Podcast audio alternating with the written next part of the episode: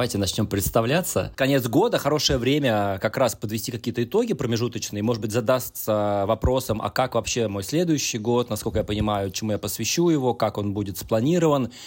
И вообще там уделяю ли я достаточно времени тому, чтобы там спланировать что-то в своей жизни. И как раз, вот, мне кажется, завершение года – это прекрасный повод поговорить про целеполагание, поговорить про какие-то правила, которые работают. Про сложности, в этом. Про какие-то типичные ошибки. Про сложности, да. Про сложности, про ошибки в целеполагании. И в свете всего этого у нас невероятная красивая женщина. Жалко, что в подкасте не видно лиц. Юлия Черкез. А Юлия представит себя сама, потому что я не берусь вот эти красивые долгие регалии все перечислять. Юль, представься, пожалуйста, и вообще кто ты, расскажи, чтобы наши слушатели про тебя узнали. Да, ребят, привет. Всем слушателям тоже большой привет. Меня зовут Юлия Черкез, и я представлюсь именно как коуч, трансформационный коуч, если говорить... классически, да.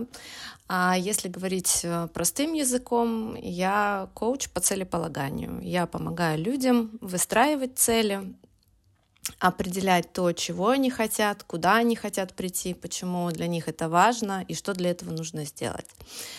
Вот. Но помимо коучинга у меня еще две профессии. Вот. Это коммерческий диджитал-директор. Я много лет проработала в рекламной сфере, больше 16 лет.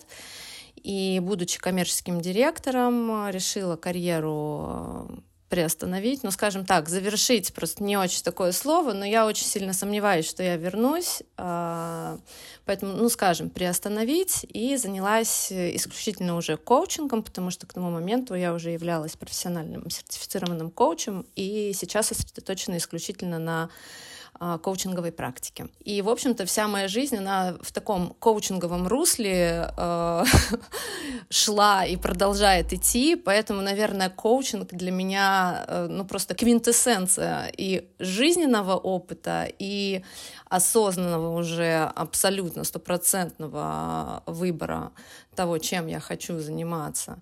И не побоюсь этого слова, как предназначение. Я его давно не боюсь и очень часто приглашаю других не бояться этого слова, потому что, несмотря на некую высокопарность, предназначение очень легко раскладывается на такой смысл, для чего ты предназначен. Вот и все. И когда ты находишь вот эту суть себя, да, для чего же ты предназначен, становится все очень легко, просто в кайф и с нужным смыслом. И тут сразу вопрос, для чего же предназначена ты? Ты ответила себе на этот вопрос экзистенциально? Да, я ответила, я предназначена, мое предназначение я чувствую, ощущаю, осознаю, как саморазвитие, как сопровождение, если говорить про профессию, сопровождение других людей в их росте и саморазвитии. И мое предназначение, ну, я духовно расту, лично моя история, я уже давно с этим смирилась. Все мои цели, как их не прогоняй, они всегда упираются в духовный рост, и, ну, все началось просто с самопознания, с вопросов, а почему так, а почему не так, и так далее, и так далее. Сейчас вот это уже профессия коуча, сопровождение людей в их развитии. Я предназначена для того, чтобы и самой развиваться, и сделала из этого профессию, чтобы другим людям профессионально помогать расти. Вот. Круто. Знаешь, бывает такое тоже в работе с клиентами, что порой, ну, вот, условно, человек там достигает, не знаю, цели, там, ну, сейчас я буду там использовать какой-нибудь абстрактный пример, давай, не знаю, 100 миллионов рублей. Потом он говорит, я хочу, я прямо понял, что вот мы к этой цели шли, сейчас я хочу, типа, там, 300 миллионов. И, например, мой, например, вопрос, то есть, там, например, не в том, что, типа, не слишком ли неамбициозно 300, давай ярдик поставим.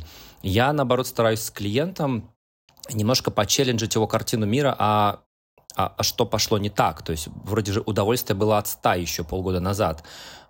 Что сейчас привело к тому, что нужно 300, да? То есть, ну, есть нарциссическая динамика у клиентов, которая может приводить к тому, что вот это насыщение, оно никогда не будет прекращаться. И клиент говорит, хочу 300, хочу 500, и понятно, что клиент замотивирован. Там у меня в рукаве есть тоже эти техники и методы. И я могу провести человека, но у меня всегда вопрос, там, насколько это будет... Я не люблю это слово заюзанное, но реально экологично, потому что человек потом, он выдержит эту нагрузку, ему это реально надо, или, может быть, ему как бы с уверенностью со своей поработать, а не к 500 миллионам идти, к очередным, потому что их опять будет мало через год. Ты говоришь, я провожу их специально, чтобы там как бы амбиции были более такие четкие, и человек поставил. А вот если наоборот, человек типа слишком рвется в очень большие цели и может достичь. Вот здесь, например, я стараюсь работать там больше с уверенностью или с какими-то более глубокими вопросами, чтобы человек не превращался в этого хомяка. Вот какой твой взгляд на такую постановку вопроса и сталкиваешься ли ты с такими проблемами? Как ты их решаешь в коучинге? Да, смотри, ты затронул несколько прям таких в своем примере моментов, с которыми коуч работает на входе. Первый — финансовая цель. Скажем так, коуч, которым я являюсь, трансформационный коуч, не работает с финансовыми целями.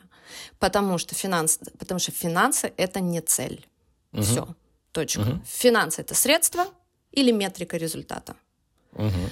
Тебе нужно 100 тысяч, тебе нужно 100 миллионов, тебе нужен ярд. Для чего? Uh-huh. Вот тут вот мы с этим и начинаем работать. И тогда, соответственно, для человека его финансовые цели становятся средством. Они подтягиваются к тому чему-то большему, ради чего ему все это нужно. И второй момент, вот ты сказал вот это заюзанное слово «экологичность», но давайте использовать его, потому что оно всем понятно.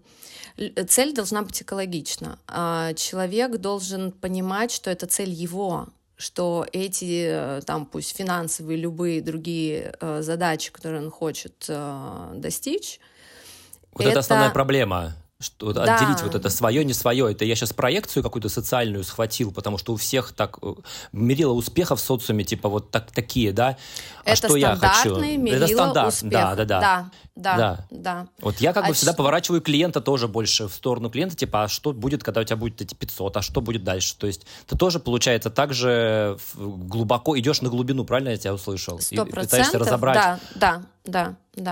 Да, деньги — это тоже может быть показателем успеха, но далеко не для всех именно деньги — показатель успеха, если копнуть поглубже, потому что показателем успеха для кого-то может быть, что вот тот самый, вот он, который был моим героем столько лет, просто подойдет ко мне и пожмет руку. Все. Понимаешь, когда человек хочет успеха, ты задаешь ему коучинговый вопрос, а давай разберем, что для тебя успех. И все глубже. Блин. И ты понимаешь, что там вообще не про деньги. Прикинь, может, я хочу, чтобы мне пожал руку какой-нибудь, не знаю, важный человек, не знаю. Сейчас придумаю кого-нибудь. Тиньков, да. Не знаю, почему пришел в голову. А может быть, за этим кроется моя детская травма какая-то, что мне отец там руку не пожал когда-то в детстве. И нафиг мне Тиньков со своим рукопожатием будет нужен в итоге. То есть, короче, мне кажется, это очень такая небинарная тема.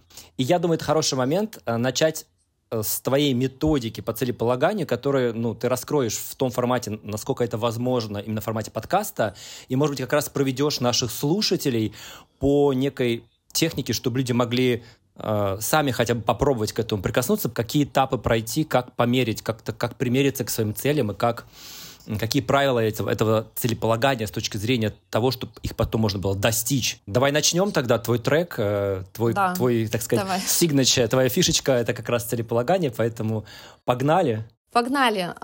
Я очень часто привожу для аналогии понятную историю с бизнесом, в котором очень часто как раз цели строятся достаточно правильным образом.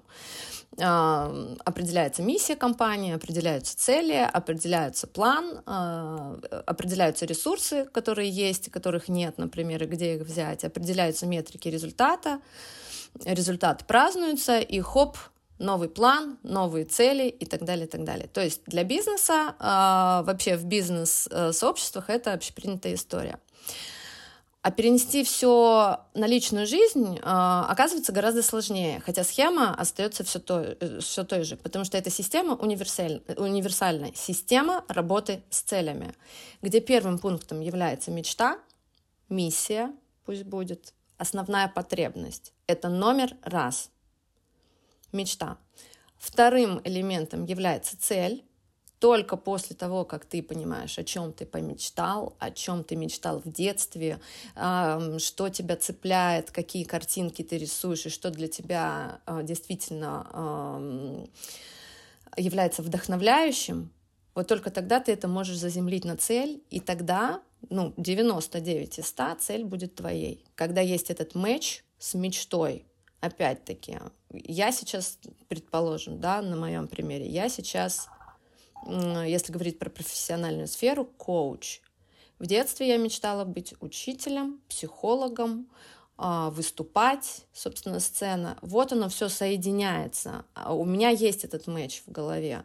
Вот желательно, чтобы у человека вот этот мэч даже с детства, даже с детских каких-то историй, о чем мечталось, что хотелось, когда я буду самым счастливым, вот чтобы он мэчился с целями, с тем, куда человек идет.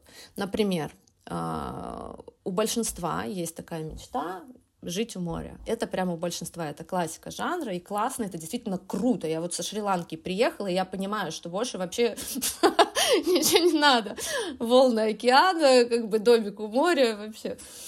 И хорошо, жить у моря — это мечта. Как это становится целью? Когда ты оцифровываешь эту мечту, когда ты понимаешь, что я хочу жить именно на этом побережье, когда ты понимаешь, что я хочу купить именно такой дом за столько-то денег, когда ты понимаешь, сколько будет комнат в этом доме, когда ты понимаешь, сколько тебе денег нужно заработать на этот дом, когда ты понимаешь всю инфраструктуру, что есть школа, есть социум там какой-то небольшой, где тебе...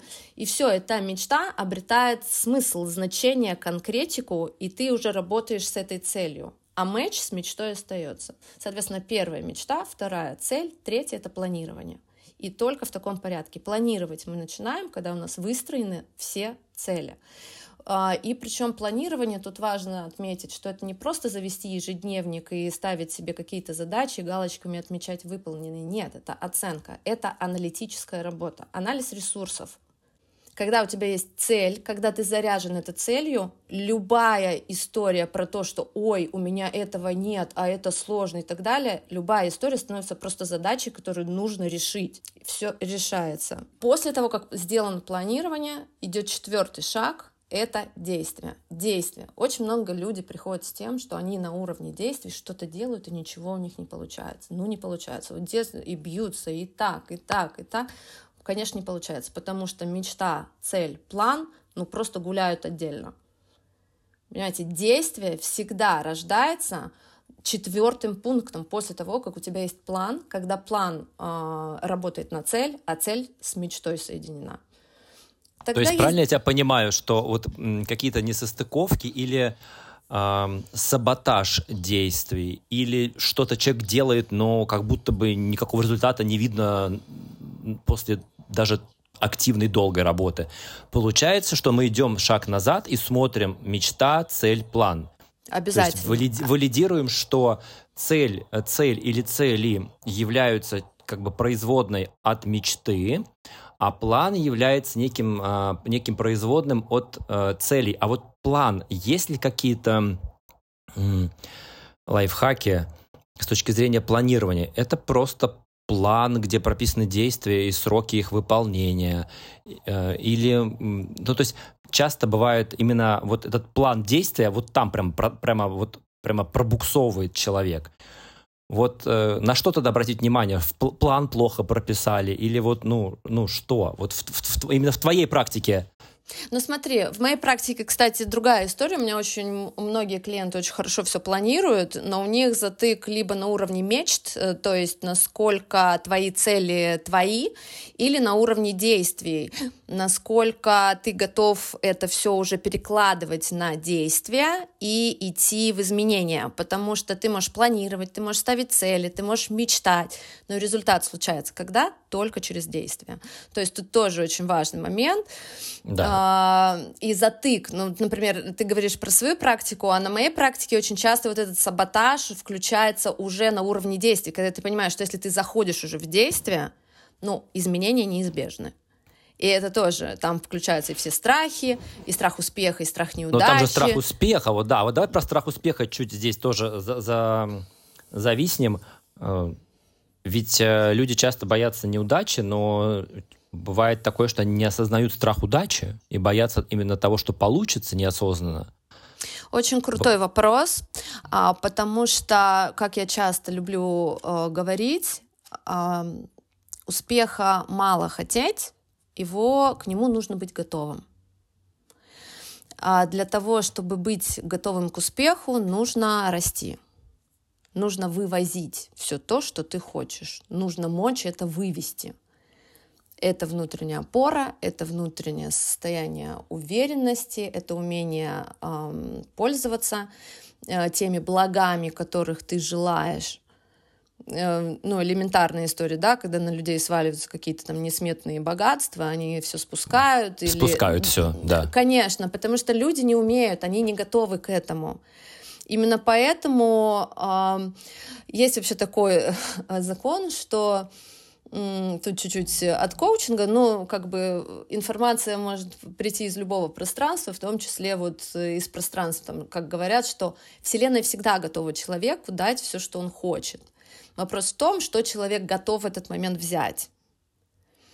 И поэтому, если кажется, что «Ой, а почему у меня нет вот этого? Почему у меня нет вот этого?» Значит, либо еще не время, и тебе нужно, значит, как-то посмотреть вглубь себя, понять, насколько ты к этому готов, либо это просто не твои цели. Вот. И страх успеха, ну, собственно, в основном он связан с тем, что человек боится, скорее всего, да, даже неосознанно это не вывести, либо еще действительно не может это вывести. Нужно готовиться. Нужно готовиться. Я недавно смотрела фильм «Изгой», знаете наверняка, как на необитаемый остров попадает. И мой любимый такая вот нарезочка в начале, когда он эти волны на рифе хотел преодолеть в самом начале на резиновой вот этой вот шлюпке, то есть он был максимально не готов, он просто пошел и потерял и шлюпку, а коралловый риф, и ногу поранил, и так далее, и так далее. И прошло 4 года, он нашел какой-то там кусок какого-то металла, соорудил себе парусник, и уже такое, была не была, такой уже матерый, и эту волну хопа и преодолел. Вопрос готовности. Да, иногда в фильме прошло 4 года, в жизни иногда может пройти больше, может пройти меньше. Это про временной ресурс, кстати, который на стадии планирования очень нужно и очень важно реально оценивать. Скажем так, реально оценить временной ресурс очень сложно, потому что человек не, ну, искажено наше восприятие времени, причем у каждого человека свое. Но вот смотри, например, человек ставит себе цель через год прийти к чему-то. Через год не приходит, и многие сдаются. Оказалось бы, чуть-чуть еще, пару месяцев. Почему говорят упорство, трудолюбие, вот где результаты. Надо идти, точно знать, быть приверженным своей цели и, конечно же, терпение. А как готовиться-то? Вот мы немножко затронули пару мыслей назад. Как готовиться? Это слышится, как мы все-таки говорим это о будущем. То есть мы не говорим о том, что мы делаем сейчас, мы строим какой-то план, и вот смотрим в светлое наше будущее. И вот где в этом всем процессе находится процесс готовности? Потому что мы расписали цели, и как мы к ним условно идем. А в чем заключается вот процесс, типа, я вот, ты как это сказала, что вот я готова, ну там, я готов к этому. Вот как это оценить и как к этому подготовиться? Да, давай тогда вот вернемся, к примеру, с домиком у моря, да. Есть цель купить дом у моря, цель конкретизирована, есть метрики, сколько стоит, на каком побережье, сколько комнат и так далее, и так далее. План. Что мне для этого нужно? Опять-таки, какие финансы, чтобы заработать эти деньги, сколько, где, как мне нужно работать, сколько откладывать. Вот это подготовка. потом выяснять, какие там, если, например, это семья, какие есть школы для ребенка, чтобы экологичным был процесс, чтобы все от этого результата выиграли. Сейчас опять перекликается с одной темой очень интересной, что даже цель, если хороша и если есть все ресурсы, человек может ее саботировать, потому что, например, понимать, что при переезде ребенок вдруг не выиграет. То есть цель его, результаты не экологичны для всех членов, которых эта цель задействует.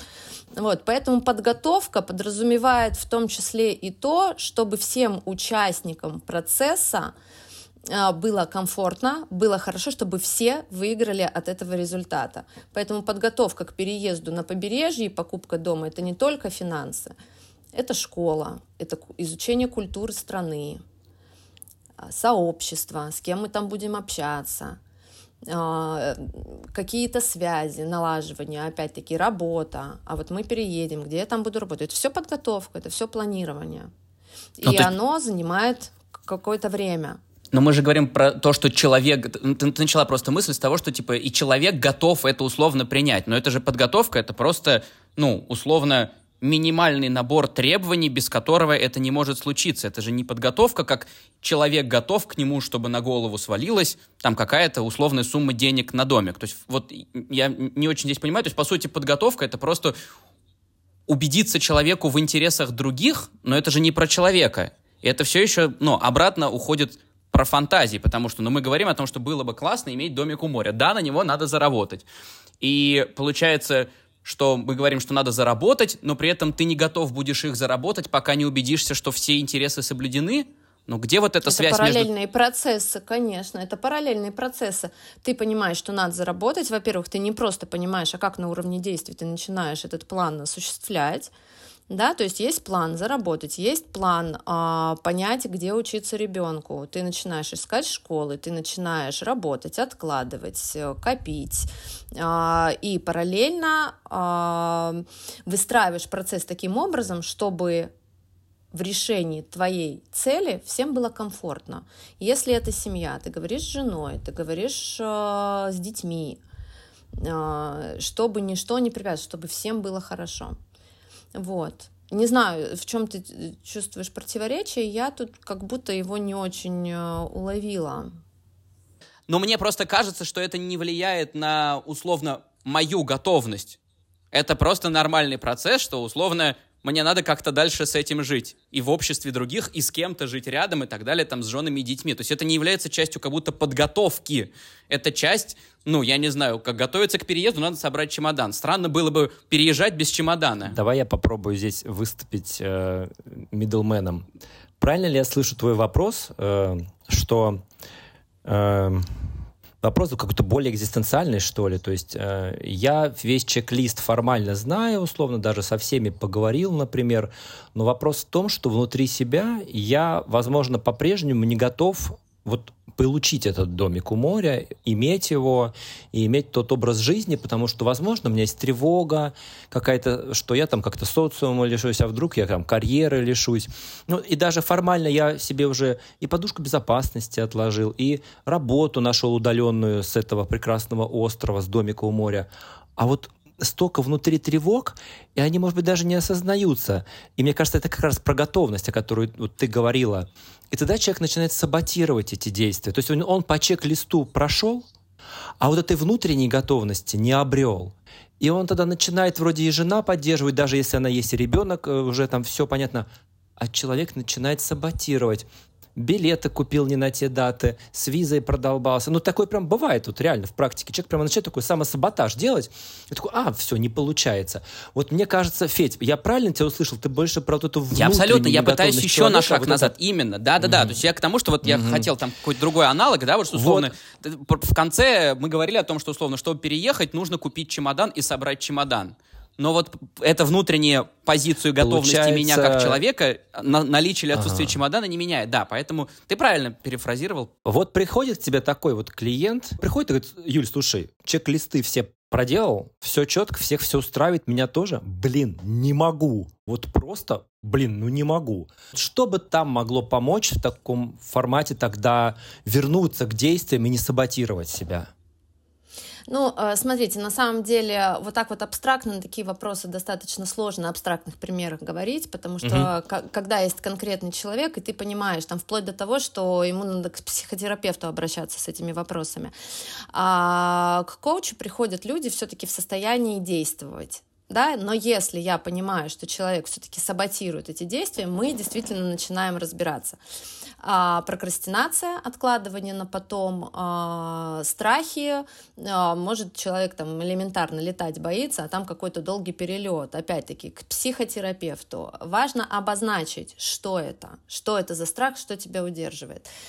И из коучинга какие могут быть техники, которые в этой ситуации могут помочь? Это визуализация, это снова возврат к той точке, а почему ты когда-то это захотел?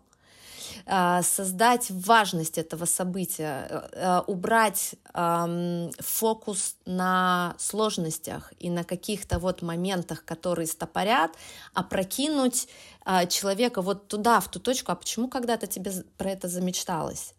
А почему это так важно? Для тебя всегда было и остается важным.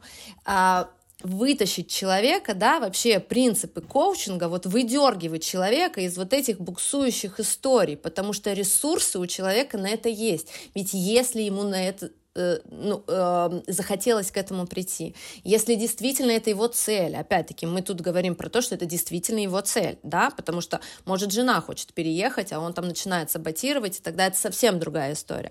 А если все сходится, если это его история, и так далее, раскапываются какие-то страхи, которые можно обойти или проработать их через коучинговые техники, да, страх — это что-то, что нам что-то подсвечивает, либо ты должен быть более готов еще в чем-то, да, чтобы этот страх был не так. Страх нам очень часто подсвечивает какие-то моменты. Страх может быть ресурсом, опять-таки, этот страх про что? Ну, может, элементарно не хочется уезжать там из России, страх потерять связи с какими-то там родными, друзьями и так далее. Опять-таки, что тебе этот страх говорит? Как ты, понимая теперь, озвучив этот страх и увидев его, можешь сделать из него союзника. Ну окей, договорись с друзьями, с родителями, чаще созванивайся. Ну то есть конкретные решения, которые выведут тебя из вот этого состояния слепого саботажа. То есть если саботаж — это страхи, назови их, посмотри им в глаза и прими решение, что с ними делать. Если это прокрастинация, откладывание на потом, почему это происходит? Опять-таки, что тебя?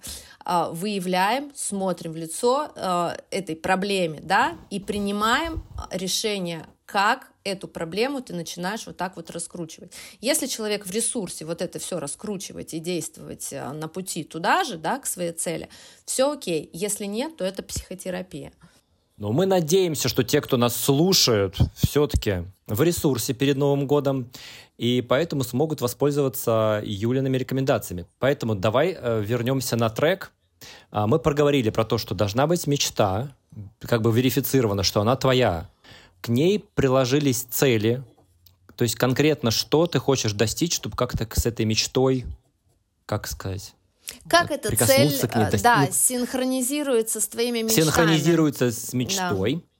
Да. Потом вы построили себе план. Обязательно, то есть здесь прямо бизнес-подход. Используем, он должен быть, получается, замеримый во времени, но не уводящий тебя ни в коем случае от мечты и цели. То есть опять валидируем по кругу, что это соответствует большому чему-то твоему, к чему ты стремишься.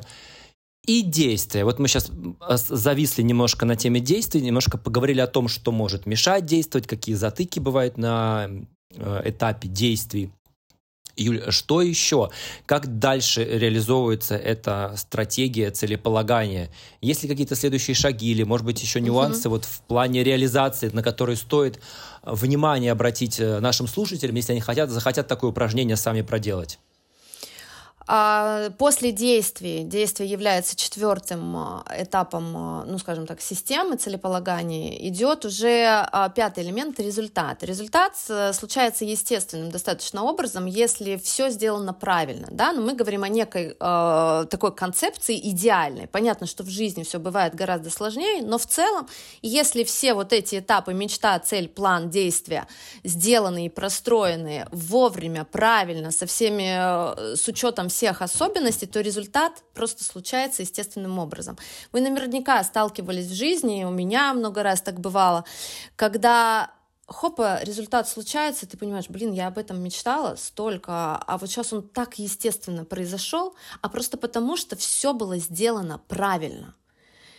Потому что действия были выверены, они были правильно спланированы, они очень четко соединены и работают на цель, а энергия и драйв идет из мечты. Кстати, вот сказать, почему цель еще важно соединять с мечтой, потому что мечта — это энергия. Цель — это более что-то приземленное, а вот этот драйв, где мне будет так хорошо, когда мне будет так хорошо, вот как только в мечтах. Вот этот драйв, который этого человека и ведет, потому что на длинной дистанции, бывает сложно удержать вот эту приверженность цели, бывает, что тебя сносит, как возвращаться. Вот цель, фокус на ней, фокус на цели, не на препятствиях. Мечта дает вот это вдохновение. Мечта — это вдохновение. Но мне кажется, здесь вот есть большая ловушка того, что это фантазия, связанная с этой интеллектуализацией, приземляя ее на конкретные цели, хотя, опять же, это фантазия в будущее. Мы можем, например, прийти к той цели, которую мы в конце скажем, да, мы все, купили дом у моря, переехал, встаешь, ты такой выходишь на свое патио и понимаешь, что это было вообще не твое. И проваливаешься в сильную, глубокую депрессию. Я вчера писал подкаст с ребятами из Men's Health, это экс-бренд, сейчас они называются Men's Today, и говорили про игрушки мужчин взрослых, говорили о том, что мужчины покупают тачки и дома обычно, и квартиры, особенно обеспеченные. И мы заключили такую тему, сидя вчера тоже в диалоге в нашем, на подкасте, что эффект вот этого удовольствия от этого дома и машины, оно проходит буквально в момент, когда ты получил ключи. То есть у тебя предвкушение огромное, а такой еще очередной дом или тачка. И что мне с этим делать теперь? И то есть, потому что, как бы сформулировать этот вопрос? Потому что я почему подумал, что здесь ловушка, потому что в тот момент, когда мы делаем это цель, мы хорошо расписали мечту, мы делаем ее цель, то есть как-то обосновываем логически, в этой мечте, какая бы она амбициозная ни была, она же, не существует в вакууме, а мы от нее отталкиваемся как от основополагающей. Но смысл или какой-то, я не знаю, хорошо, вернемся чуть более к экзистенциальному подходу, эта мечта, получается, нужна только для того, чтобы просто быть реализованной. Но за ней это все равно что-то есть, а в этой системе оно как будто не учитывается. То есть эта мечта была почему-то. Эта мечта, если она была детская, это хотелось какого-то ностальгического спектра характера, какой-то поймать в себе нотку, да, и потому что это у меня была мечта, потому что была моя мечта детства, она меня возвращает в него же. Это комфортно, это тепло и уютно.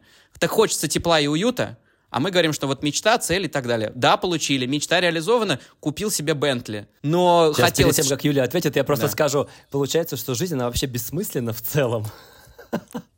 В глобальном смысле, да, потому что есть цели, ты их выполняешь. Но смыслы мы сами создаем. Да. Смыслы мы сами создаем. Мы сами себе придумываем, да. Потому что, наша задача прожить полноценно, полно всю эту жизнь. И таким образом все эти мечты, как их ты социумом натянул на глобус, что они важны, и это твоя мечта действительно... А социум помогает очень сильно. А социум помогает, ты купил и себе у моря. И родители помогают в детстве, да, ты их порадовал. Слушай, Фёдор, а могу я тебя попросить свой вопрос в одном предложении сформулировать?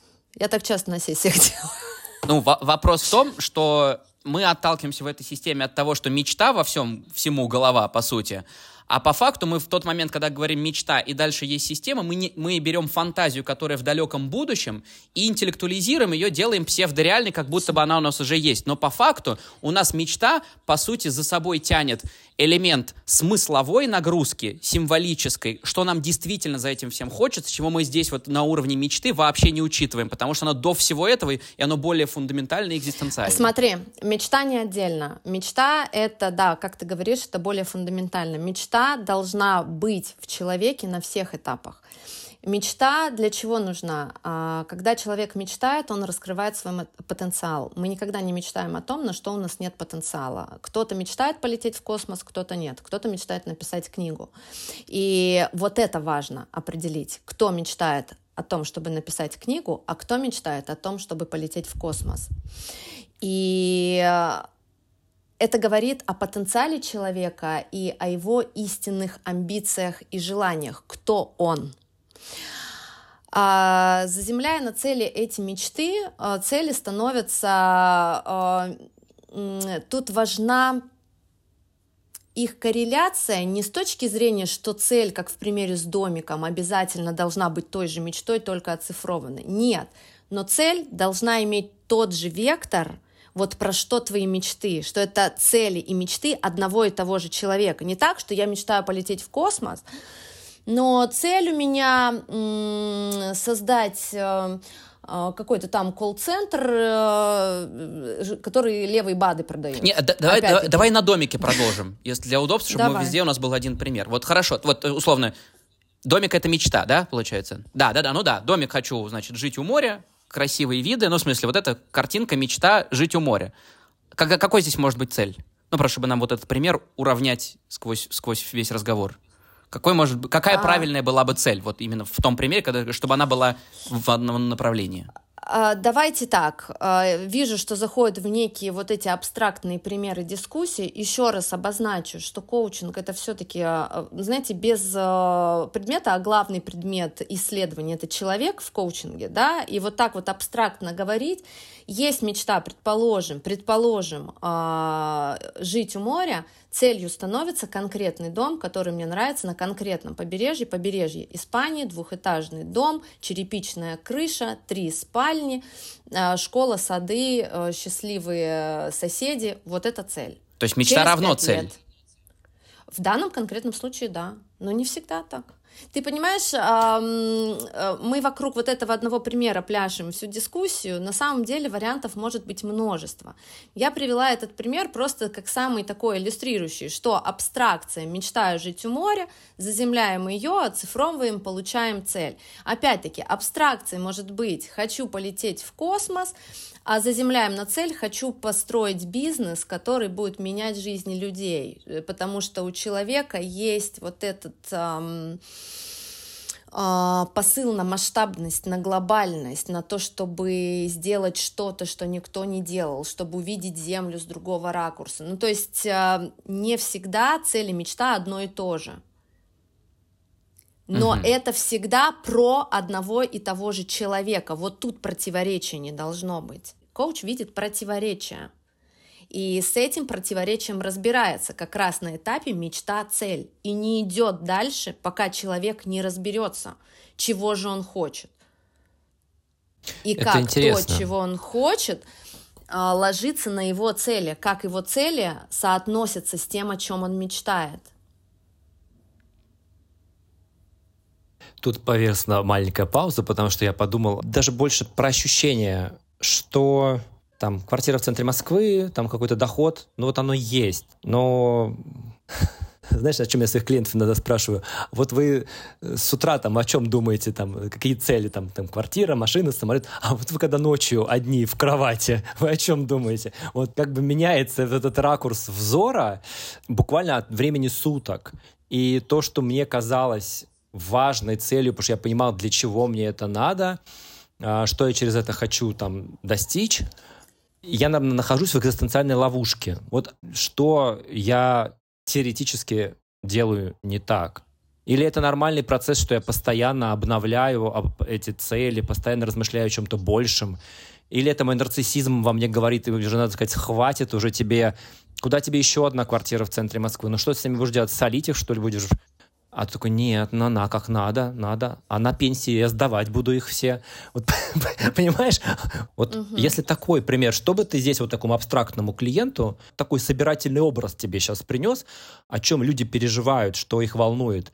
И вот какой, может быть, собирательный ответ, рекомендации, на что обратить внимание, ты бы здесь дала? Вот как?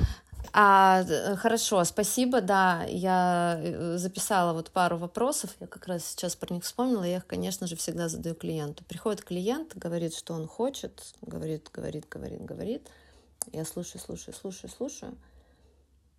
а потом его спрашиваю, а теперь ответь мне, а чего ты хочешь на самом деле?